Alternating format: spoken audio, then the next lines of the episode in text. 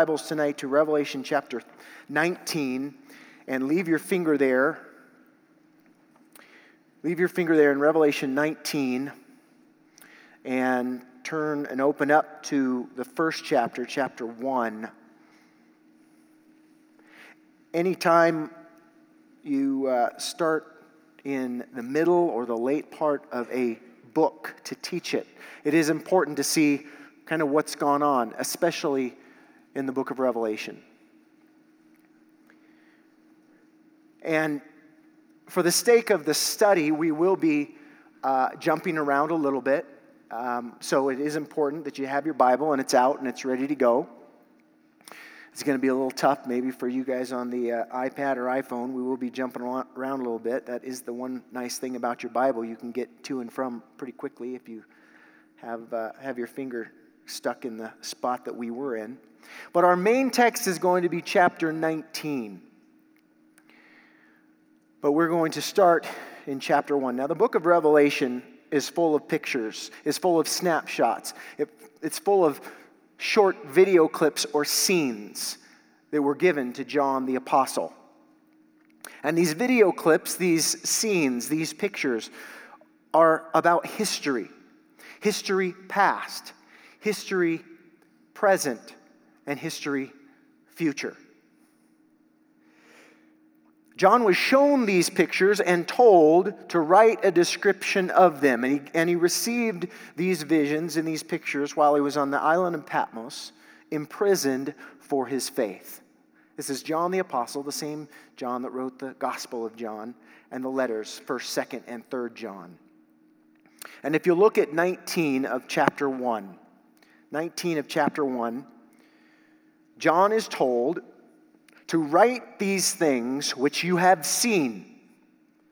Now, at this point, 19 verses in, what John had seen is the risen Savior, Jesus Christ, a glorified Jesus in his glorified state. If you'll look up at chapter at verse 17 and 18, it says, and when I saw him, this is John, when I saw him, when I saw Jesus, I fell at his feet as dead. He was paralyzed, he was lifeless, he was limp, he passed out. The vision of Jesus was so incredible. What he saw was so incredible and it hit him so hard. You see, John the Apostle had spent three years with Jesus. He was the apostle that Jesus loved, and he hadn't seen him for 50 or 60 years. And there he is in his glorified state and he passes out. And then it says, it says, I fell at his feet as dead, but he laid his right hand on me, saying to me, Do not be afraid. I am the first and the last. I am he who lives and was dead, and behold, am alive forevermore. No doubt that's Jesus. Amen. And I have the keys of Hades and of death. So back to, back to verse 19. John was told, Write the things which you have seen, Jesus. And the things that are. What's next is chapters 2 and 3, and Jesus gives John seven messages to the seven churches which were in Asia at that time. And these messages were for them at the time, at their, in their present state. Seven messages to seven churches the church of Ephesus, the loveless church the church of Smyrna, the church that had been persecuted, the church of Pergamos, the church that was corrupted by the world or that had compromised with the world, the church of Thyatira that had been corrupted by the world, the church of Sardis that had, been, that had become absolutely dead in their walk with Jesus, the church of Philadelphia that was faithful, that was faithful, and the church of Laodicea that was lukewarm. Seven messages to seven churches in chapters two and three, messages that yet today we can live by our lives, our families, and our churches.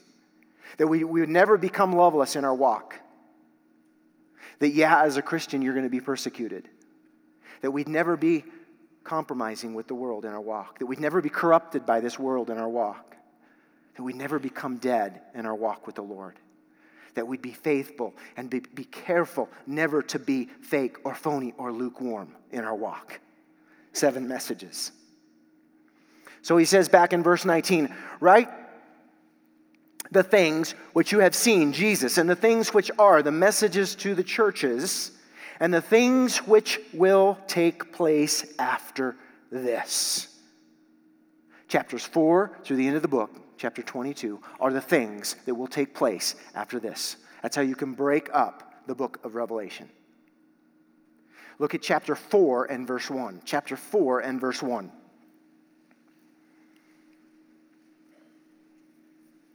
John says, After these things, in other words, the vision of Jesus and the giving of the letters for the churches, after these things, I, John, looked and behold a door standing open in heaven.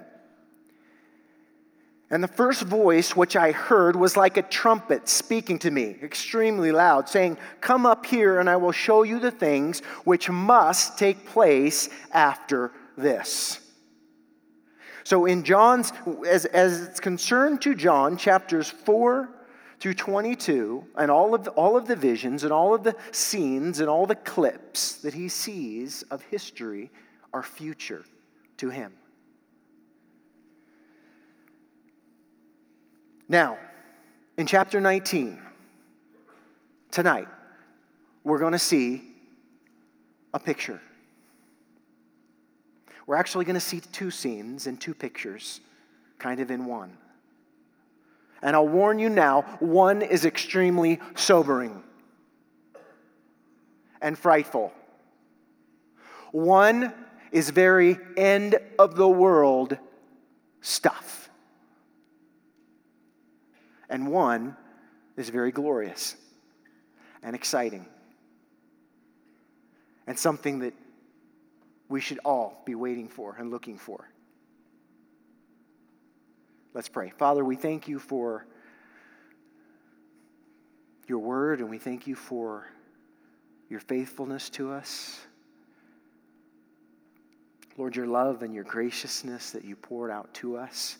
But Lord, tonight we pray as we look at your word and, and we study it, Lord, and, and we just, Lord, we want to learn it and know it. And we know that we need you. We know that we cannot understand it outside of your Holy Spirit. So, Lord, help us to be submitted to you. Help our minds to be submitted to you, Holy Spirit, tonight, that we might understand, that we might grow, that we might be better at the things you've called us to. Lord, that we might have power to be witnesses that we might understand the things that are coming, Lord, that would, that would excite us as your children to know you even more. Lord, if we study and those things don't happen, it isn't worth anything, Lord. So help, help us tonight to receive from you. And we ask it in Jesus' name. Amen.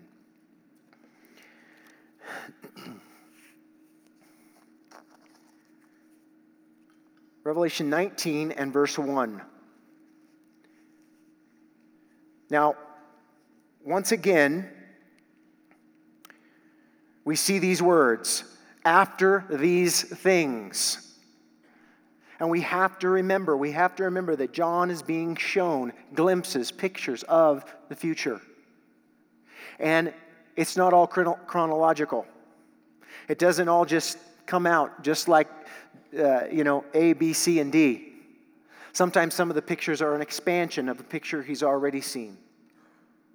And so when you read through, and as you read through, and when we finish this study tonight, I guarantee there might be more questions that you have in your mind than what you ever came with tonight. I know it is for me when I read through these things because there's a lot of information here, and some of it, a lot of it is symbolic, and some of it is lit, to be taken literal. And so we have to read and study and ask the Lord to show us these things. Okay, and so, so he says, after these things, well, what things? It's the things that have happened from chapters 4 to 18, because we're in 19. After those things, after those pictures that he has seen. So, once again, a, a quick synopsis of what he's seen. He has seen pictures and glimpses of the throne room of God and a time of great tribulation upon the earth. God has said there will be a seven year tribulation upon the earth to try the earth, to bring judgment to the, to the ungodly, a time of God's judgment. Also, a time when God will be working in the hearts of those uh, in Israel, his chosen people. Also, a time when men can yet still get saved during this time of judgment, but it is a time of judgment. And so, John sees these visions and he sees the seven seals as Jesus takes the deed to the earth and, he, and it's wrapped in, in seven seals and he begins to unwrap each seal and each seal represents a judgment that brings us closer, closer to usher in the time of great tribulation. He's seen the seven trumpet judgments, and I'll briefly summarize them. One of them, the vegetation is, is struck, a third of the trees are gone. The seas are struck. A third of the sea creatures are dead. A third of the sun's power was struck. God has a temporary plan for global warming. Locusts in these trumpets have the ability to sting men, and they're set loose. A third of mankind was killed by plagues. Then he sees the pictures of the seven bowl judgments, men are struck with nasty sores on their body. The sea turns to blood, and sea creatures are, and, and all of the sea creatures die at that point. The waters turn to blood. Global warming returns as the sun now scorches men. The earth is shaken. There is not an island found on the earth, and the mountains fall. He says, After I saw these things. After I saw these things. Look at verse 19, or chap- verse 1 of chapter 19. After these things, I heard a loud voice of a great multitude in heaven saying, Hallelujah or praise the Lord. Salvation and glory and honor and power belong to our God. Alleluia. Praise the Lord something that each of us believers should get used to saying. We're going to say it a lot in heaven. We're going to say it a lot. And it's said with a loud voice. Now, I like to always, when I'm, when I'm in this chapter and, and in some of these and seeing teaching on some of these portions in, in Revelation, I always like to point out this one thing that sometimes we can forget. John is seeing the future. At this point in Revelation 19, we are at the end of the tribulation. Where are you and I? If you're a believer, if you're a brother or sister in Jesus Christ tonight, John sees you in the great multitude saying, Alleluia, because it is yet future. He sees you because you will be there. Because you see, to the faithful church, one of the messages to the faithful church in Revelation 3 and 10 is that the faithful church and those believers that are saved, he says, because you have kept my word and been faithful and kept my commandment, I will keep you from the hour of trial that is to come upon the whole world to test the world. I believe that's this hour of trial the seven year tribulation, I believe, will be taken out. And so we're in heaven. And we sing, we say hallelujah, hallelujah.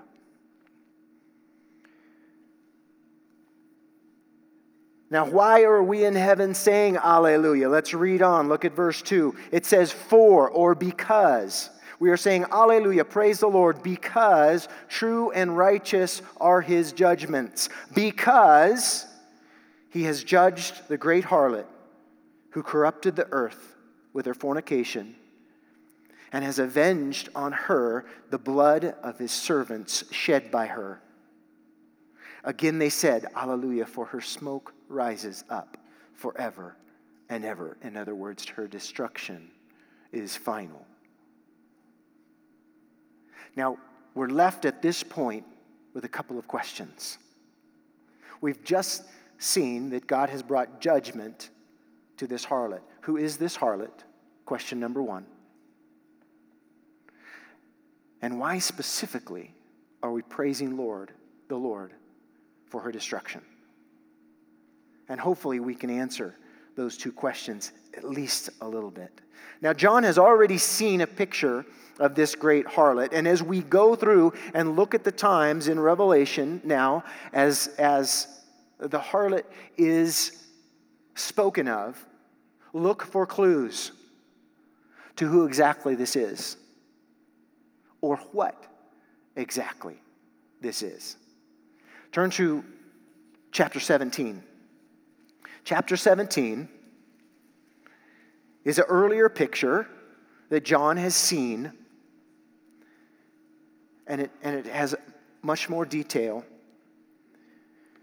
In chapter 17, in verse 1, it says, Then one of the seven angels who had the seven bowls, those are the seven bowl judgments, came and talked with me, saying, Come and I will show you the judgment of the great harlot who sits on many waters, with whom the kings of the earth committed fornication, and the inhabitants of the earth were made drunk with the wine of her fornication.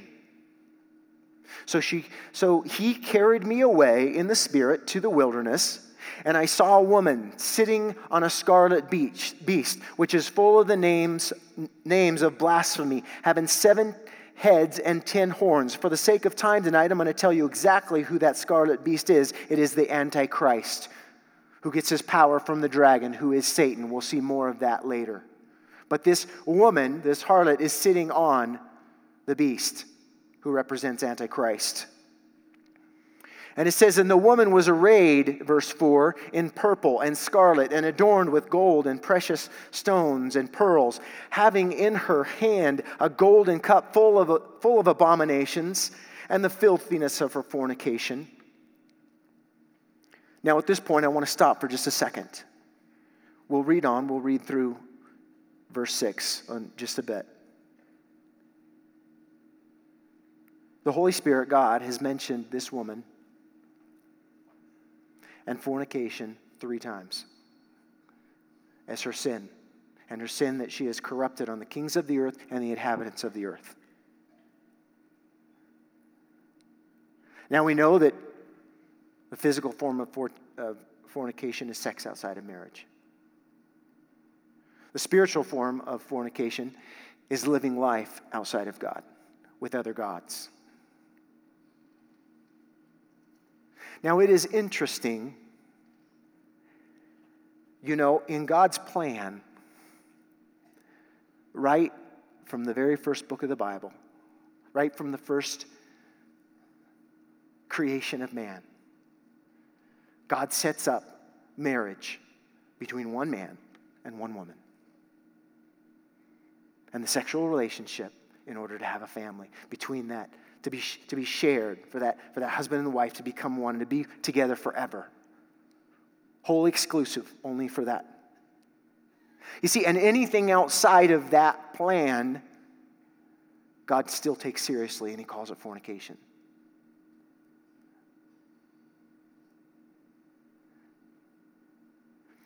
And she's guilty of it with the kings of the earth and the inhabitants of the earth.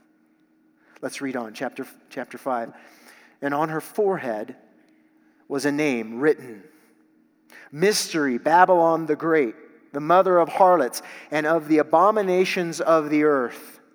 And I saw the woman drunk with the blood of the saints and with the blood of the martyrs of Jesus.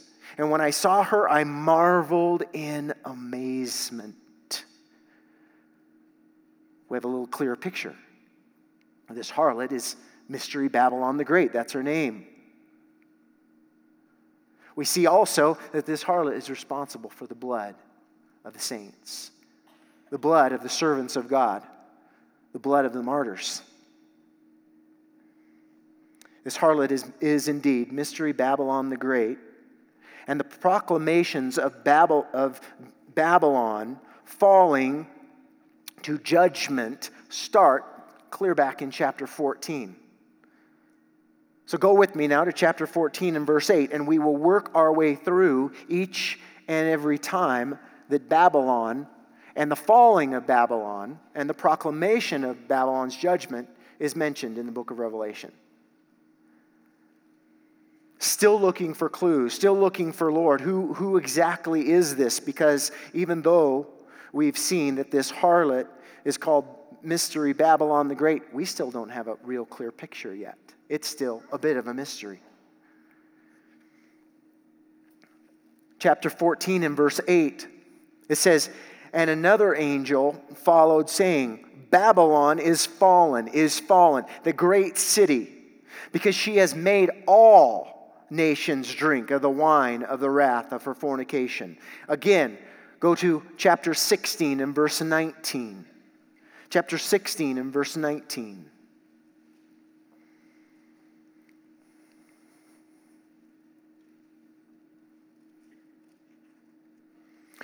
He says, Now the great city was divided into three parts, and the cities of the nations fell. And great Babylon was remembered before God to give her the cup of the wine of the fierceness of his wrath.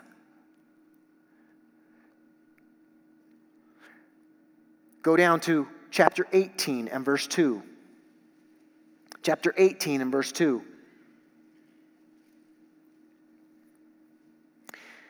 It says, And he cried mightily. This is, an, this is another angel with a, vo- with a voice, with a loud voice, saying, Babylon the Great is fallen, is fallen, and has become a dwelling place of demons, a prison for every foul spirit, a cage for every unclean and hated bird. You see, at this portion, and in, in, in, in, in this time on the earth, and in time of God's judgment, and as his church is taken out of the world, the church is gone. Most all of your tribulation saints, those that have been saved during this time and haven't taken the mark of the beast, they're gone. And so what's left? Ungodly men, evil, wicked spirits. Satan, the Antichrist, the false prophet. Those who would indeed take up arms against God.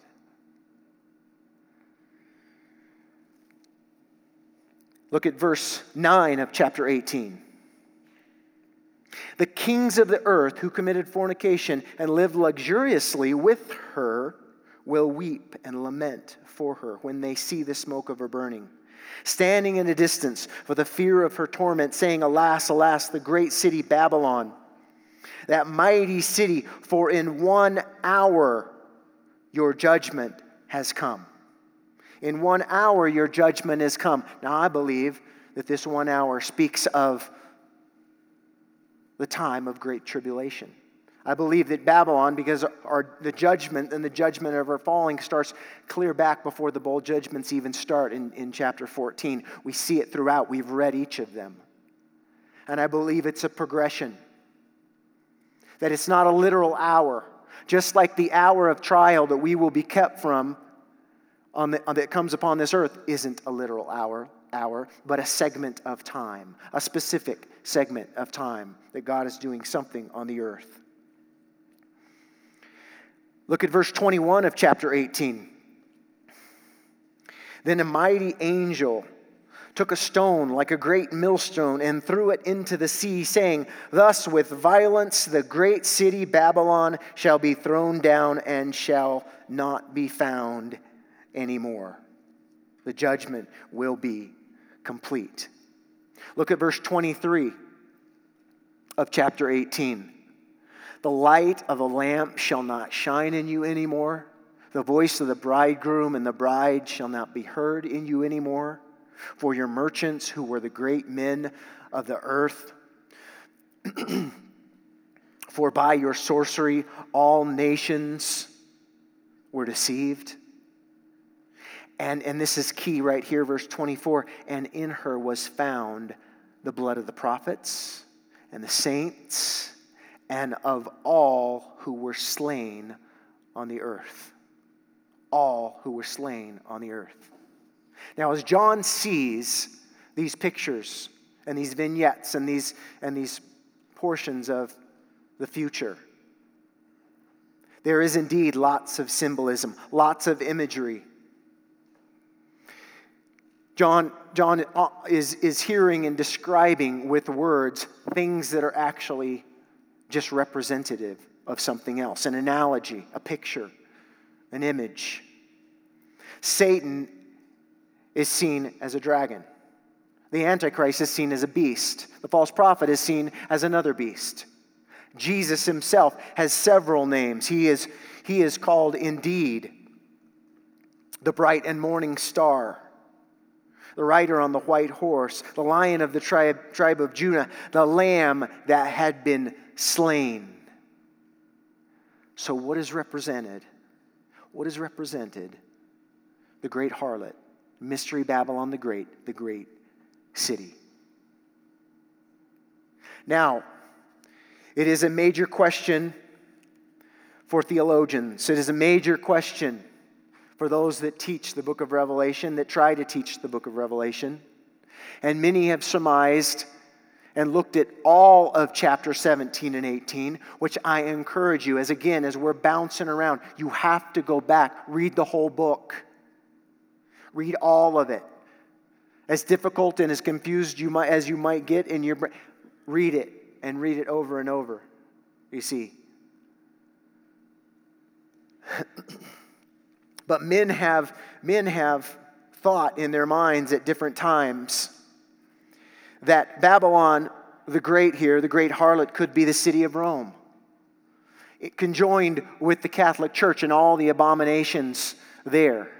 At times, perhaps the whole uh, uh Europe, European nations coming together. At times, it, it has been surmised that it could, it could be uh, a counterfeit church. Some say, oh, America. If you read, if you read through chapter 18, wow, America could be right there. Now, I do not believe that it is possible for one city, one nation, one religion, one group to be responsible for everything that God says Babylon is responsible for here.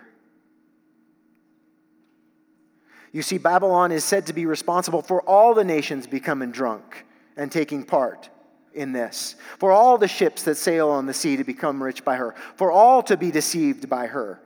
In her was found the, the blood of the prophets and the saints and all who were slain. That group of people, the prophets, the saints, and all who were shed, who, who had their blood shed for Jesus, happens throughout history.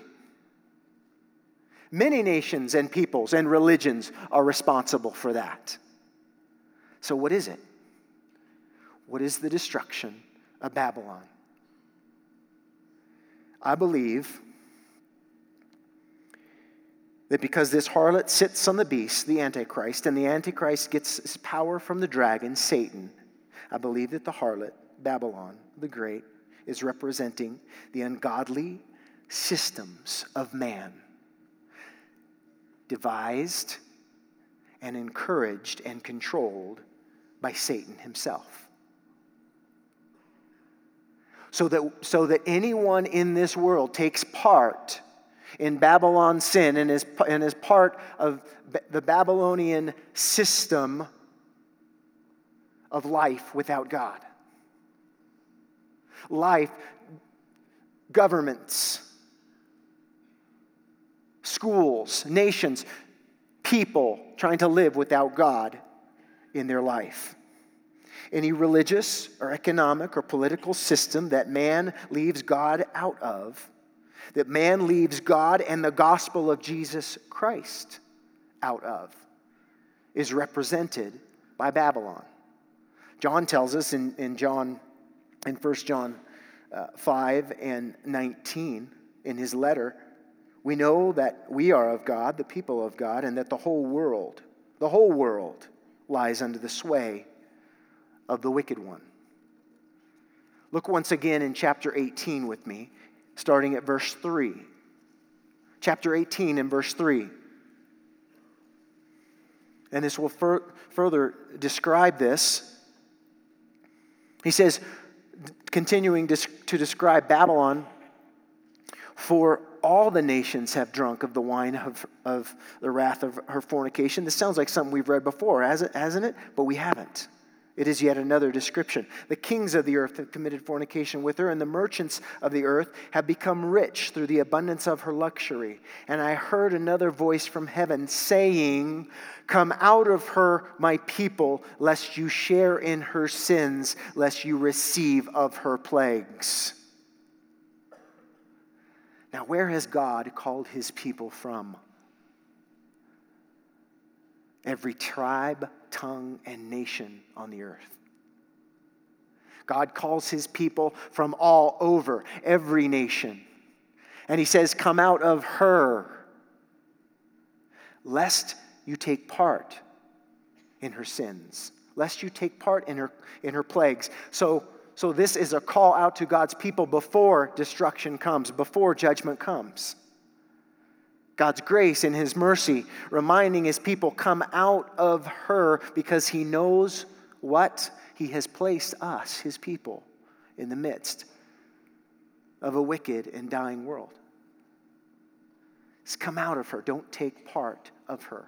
Don't take part of a system of self rule. Erickson judges right now. What's the theme? I rule. Same old lie of Satan. Same old lie of Satan from the garden to the Tower of Babel to a time when, when, when Israel, even God's people, began to think that they could just kind of rule themselves and, and, and, and, and go to other gods and, and have, have them you know, over them and, and kind of rule themselves. Because the world has departed from God's plan and believes Satan's lie. Indeed, it will be judged. Indeed, it will be judged. Now, once again, when man attempts to use governments schools, militaries, systems of judges, religions, businesses, philosophies, medicines, families, churches without God. It's a departing from his plan. You see, God wanted to be God of all of that all of that. And he calls out to his people come out of that. Come out of this world system that's godless. Don't be part of it. Now, as we come out of a godless world, we have to make sure that we know what we're stepping into, and that is a world where we give ourselves wholly to Jesus Christ. I want to be ruled by you everything I say, everything I do, everything I am, all, all that I long to become. Lord, I want it to be, to be about you. Now, lest we forget where we're at, go back to, Revela- to Revelation 19 and 1, because if you'll remember, we were in the throne room of God and we were saying, Hallelujah, Alleluia. Praise the Lord. We were Look at verse 1 again, since it's been so long since we were there. After these things, I heard a loud voice, a voice of a great multitude in heaven, saying, Alleluia! Salvation and glory and honor and power belong to our God. For true and righteous are his judgments, because he has judged the great harlot who has corrupted the earth with her fornication. He has avenged on her the blood of his servants shed by her. Again, they said, Alleluia, her smoke rises forever and ever. Now, why are we praising her? Why are we praising God for her destruction? This begs a question. The heart of God is not for people to perish. God is not willing that any should, any should perish, but all should come to everlasting life. The heart of God is, is that all men would be saved, and yet he will not force man to be saved. And so there is a time of victory. There is a time when the saints have their prayers answered Lord, how long? Have you ever looked at the world, looked at the news, looked at the different things that happen, go, Lord, how long? How long is this going to go on? you know, I think we do this the most. We do this the most. The closer it hits to us. We have become so hardened by our news that when a man stabs six of his college co-eds and kills them simply because girls don't treat him nice. Gets a couple of days news.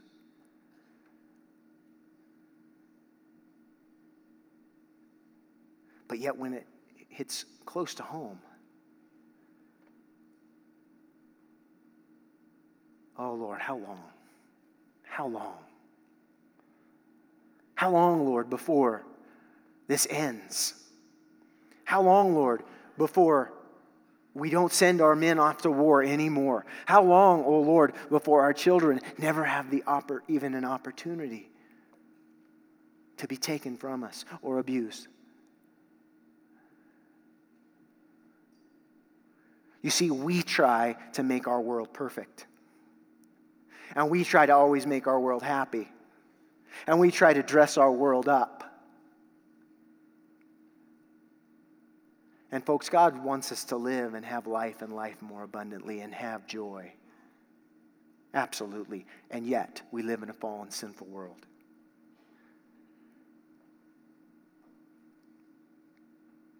And so that's why we're praising God. That's why we're lifting his name high. Look at verse 4 of chapter 19. and the 24 elders and the four living creatures fell down and worshiped God who sat on the throne, saying, Amen and Alleluia. Then the voice, then a voice came from the throne saying, Praise our God, God, all you servants and those who fear him, both small and great. And I heard, as it were, a voice of a great multitude, the sound of many waters, and as the sound of a mighty thundering, saying, Alleluia, for the Lord God omnipotent or all powerful reigns. Let us be glad and let us rejoice and give him glory. For the marriage of the Lamb has come, and his wife has made herself ready. And it was granted to and it was granted to her, and to her it was granted to be arrayed in fine linen, clean and bright, for the fine linen is the righteous acts of the saints. Picture number one the judgment of Babylon. And the praising of God's people that, oh Lord, it's over. You're bringing this to an end. Picture number two the bride of Christ has made herself ready, and God has granted her to be dressed in fine linen, white, the marriage of the Lamb. The marriage of the Lamb. Now, real quickly, as we close with this picture, and as, and as we see what this picture means, turn in your Bibles to Ephesians chapter 5. Ephesians chapter 5.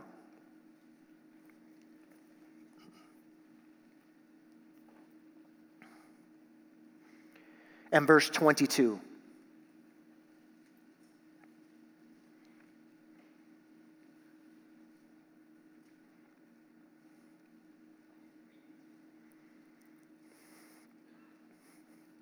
This scripture is used to encourage wives and husbands to be an example of Jesus Christ and his church. And so, as we read through it, a lot of times you would get this scripture when you're being pounded on marriage. You know, the wife submit and the husband love. What I want you to look at is Jesus Christ and the church as we read through the scripture. It says, Wives, submit to your own husbands as to the Lord. For the husband is the head of the wife as also Christ is the head of the church and he is the Savior of the body. Therefore, just as the church is subject to Christ, so let wives be to their husbands in everything. Husbands, love your wives, just as Christ also loved the church and gave himself for her, that he might sanctify and cleanse her with the washing of the water by the word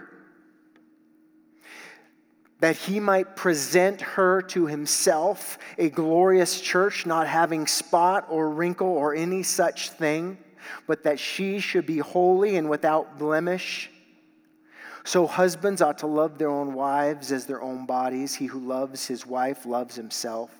For no one ever hated his own flesh, but nourishes and cherishes it, just as the Lord does the church for we are members of his body, of his flesh and of his bone. For this reason, a man shall leave his father and mother and be joined to his wife, and the two shall become one flesh.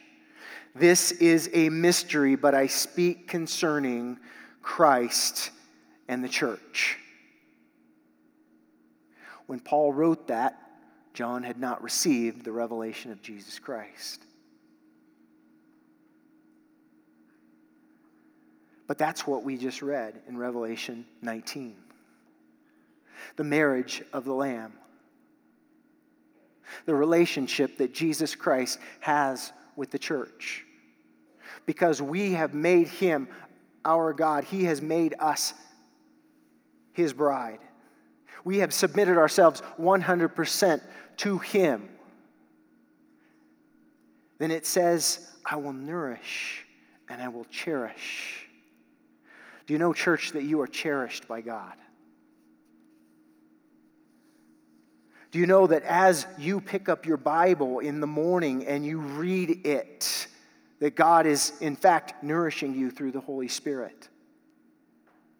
Do you know that He cherishes you so much that each and all of your uniqueness and all, and all of us as individuals, the uniqueness of us as individuals, the uniqueness of us as, as churches, as, as the body of Christ, He wants to use in each place, just as He sets us in His kingdom.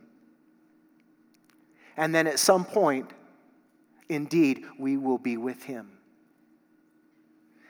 Now, going back really quickly to Revelation chapter 19 and verse 9.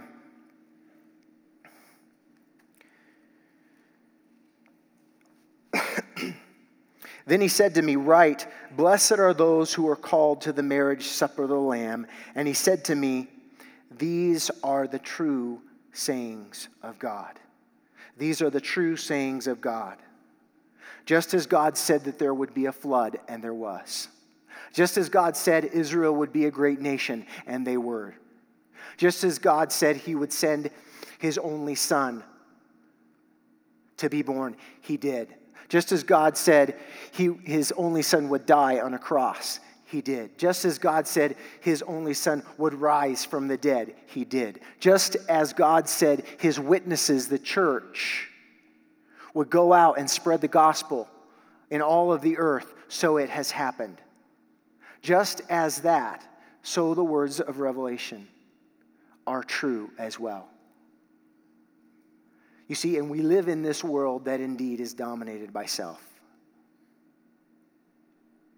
So much sometimes that we get frustrated, so much that, that we, can, we, can, we can be angry.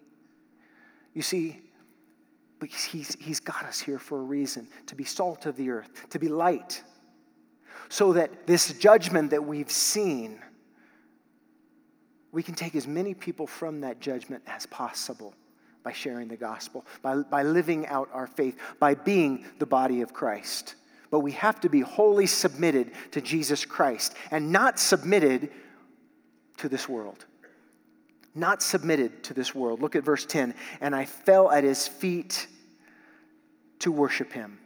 But he said to me, See, see that you do not do that, for I am your fellow servant and I am your brethren who have the testimony of Jesus. Worship God, for the testimony of Jesus is the spirit of prophecy. It will be interesting to see exactly which brother in Christ John was speaking to. But this brother says, Don't worship me. I'm just like you. I have the testimony of Jesus Christ. And the testimony of Jesus Christ is the spirit of prophecy. Every prophecy points to Jesus Christ. Every prophecy points to Jesus Christ dying on the cross. Everything in the Word of God is about Jesus. He indeed is the Word of God. He says, Worship Him. Worship Him. Do you have the testimony of Jesus Christ in your life? Do you have the testimony of the gospel in your life tonight? What part of you is still trapped in Babylon? What part of your life is still messing with the world and controlled by this, I'm going to do it my way?